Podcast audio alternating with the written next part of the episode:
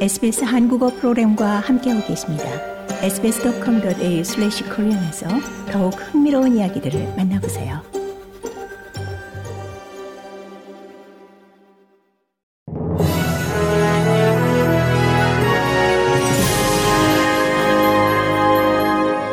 (2024년 1월 30일) 화요일 오후에 SBS 한국어 간추린 주요 뉴스입니다.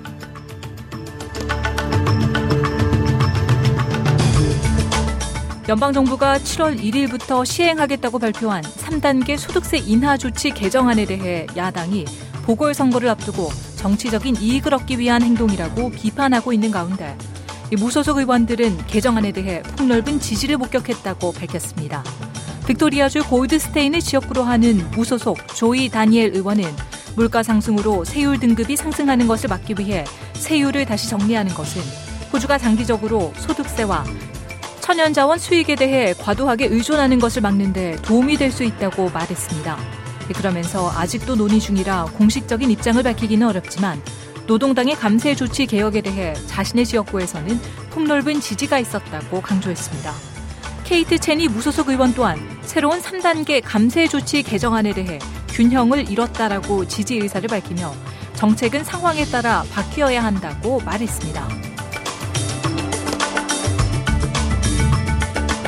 퀸즐랜드 남동부 지역으로 기록적인 폭우가 쏟아지며 소방관들이 13명을 홍수 속에서 구조했습니다.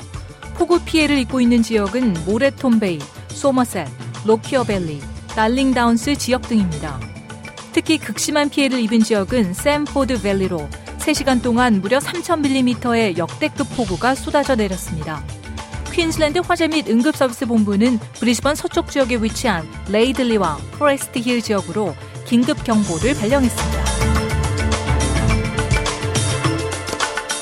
주택 임대료가 급증하고 있는 가운데 부동산 임대 시장에 나와 있는 매물의 수가 기록적으로 적다는 새로운 보고서가 발표됐습니다.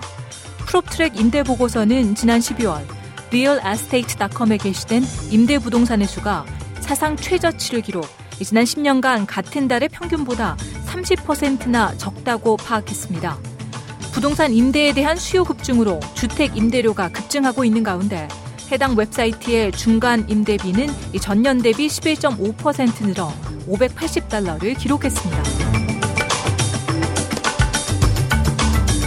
호주의 주요 인도주의적인 단체 중의 하나가 유엔 팔레스타인 난민기구에 대한 지원을 철회하기로 한 것은 수백만 명에게 사형 선고를 내리는 것과 같다며 즉각 원조를 복구시킬 것을 촉구했습니다. 호주 액션에이드의 전무이사인 미셸 히젤린 씨는 팔레스타인 난민들을 위한 유엔 난민기구는 직원들 중 몇몇이 작년 10월 7일 발발된 이스라엘에 대한 하마스의 공격을 도왔다는 이스라엘 측이 제기한 혐의에 대해 적절한 조치를 취했다고 강조했습니다. 그러면서 몇몇 직원들에 대한 계약이 종결됐고 제기된 내용을 시급하게 조사했다고 설명했습니다. 하지만 이 혐의와 관련 호주를 포함 캐나다, 일본, 프랑스, 그리고 미국은 유엔 팔레스타인 난민기구에 대한 지원을 중단하거나 유예시켰습니다. 이상 이 시각 간출인 주요 뉴스였습니다. 뉴스의 나혜인이었습니다.